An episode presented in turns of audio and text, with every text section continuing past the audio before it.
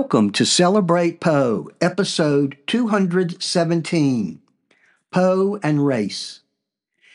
In the second episode for Black History Month, Celebrate Poe will examine some of Poe's complex views regarding race as it is expressed in his writings. I wanted uh, to examine some of these, uh, these works this February, uh, but we'll also uh, look at them in much greater detail in the future. So stay tuned. Now, first, Poe lived in the antebellum South, where slavery was the norm and racist views were deeply ingrained in society. His, his writing can't be separated from that context, and the portrayal of race likely reflects the prevailing sentiments of the time. However, recognizing the context certainly doesn't excuse the harmful representations. In, in some of Poe's works, uh, well, you'd really be stretching things to point out that his writings have a racial component. But in this episode, I'm going to briefly look at uh, the four works where critics feel that Poe points out his views on racial issues most prominently. And those works are The Murders in the Rue Morgue, The Adventures of Arthur Gordon Pym, The Gold Bug, and Poe's final work, Eureka. And of course, I'll be talking about some other works as well later on. The portrayal of uh, orangutan, the quote unquote savage ape in the murders in the Rue Morgue, uh, well, uh, the uh, that orangutan is the killer and um, reinforces negative stereotypes of black people and other marginalized groups, linking physical appearance with violence and danger. The story focus the stories focus on the orangutan's physical characteristics and his animalistic behavior. Uh, well, it's it's it's not almost as, as it's, it's almost as though Poe is contributing to the hateful idea of black individuals as less than human, that black individuals have inherently evil and animalistic natures. Now, that's what Poe seems to be implying. I'm not saying that's that's what I believe. Uh, the uh, narrative positions, uh, the narrative positions the white protagonist Dupin as the intellectual hero who solves the mystery, while orangutan is reduced to a violent brute. This uh, somewhat reinforces the problematic dynamic of white dominance and black subordination. Now, as noted before, Poe lived in the antebellum South, a time of widespread racial prejudice and slavery.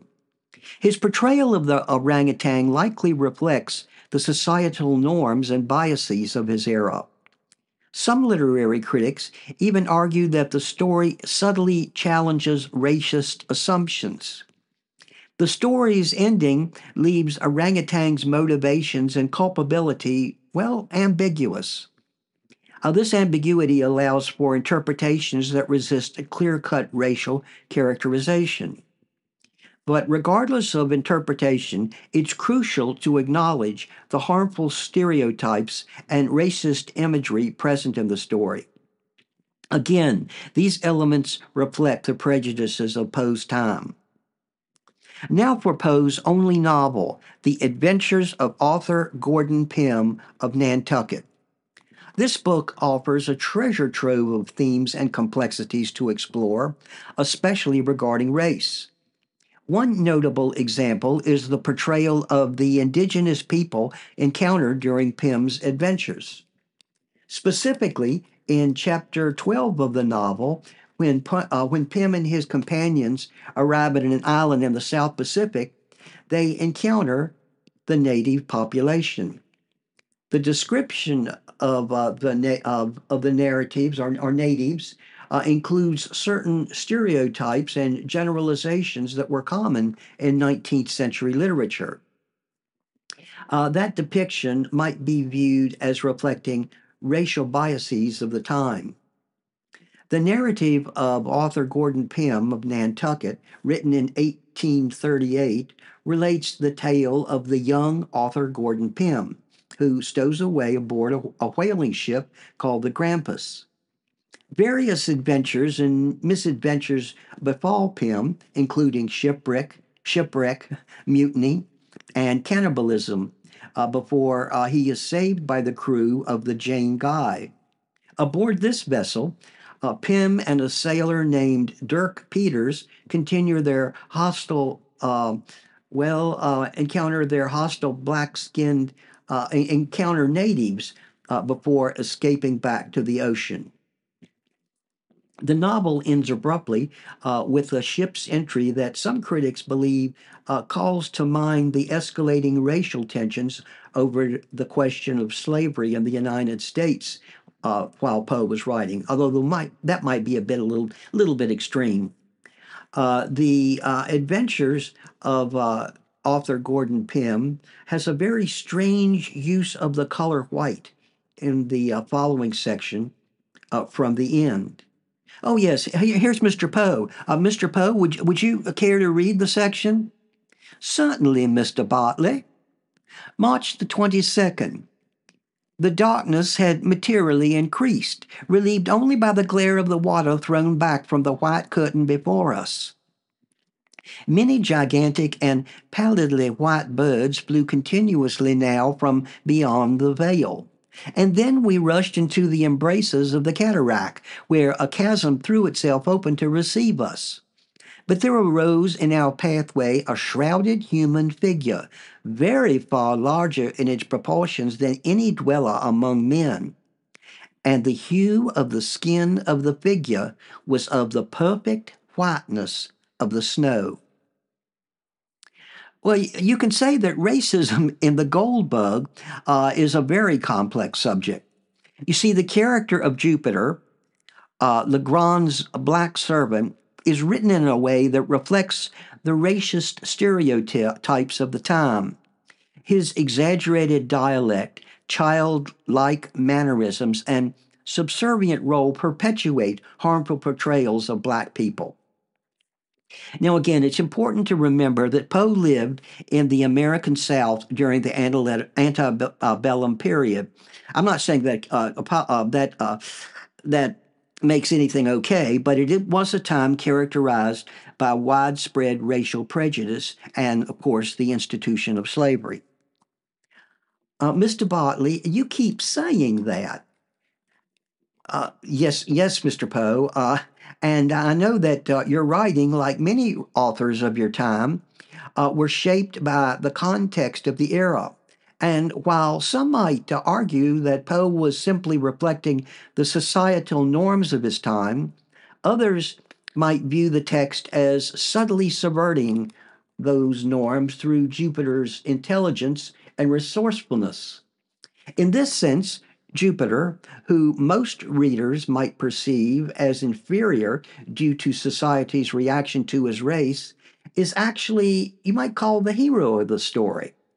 Jupiter is also the individual who solves mysteries that confuse the white man. Now that uh, now note that uh, Poe wrote The Gold Bug in 1843, six years before his death.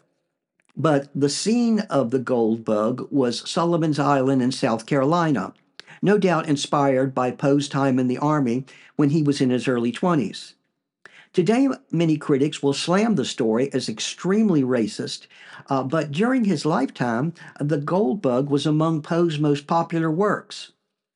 Robert Louis Stevenson even said that one of the main influences on his novel Treasure Island was The Gold Bug.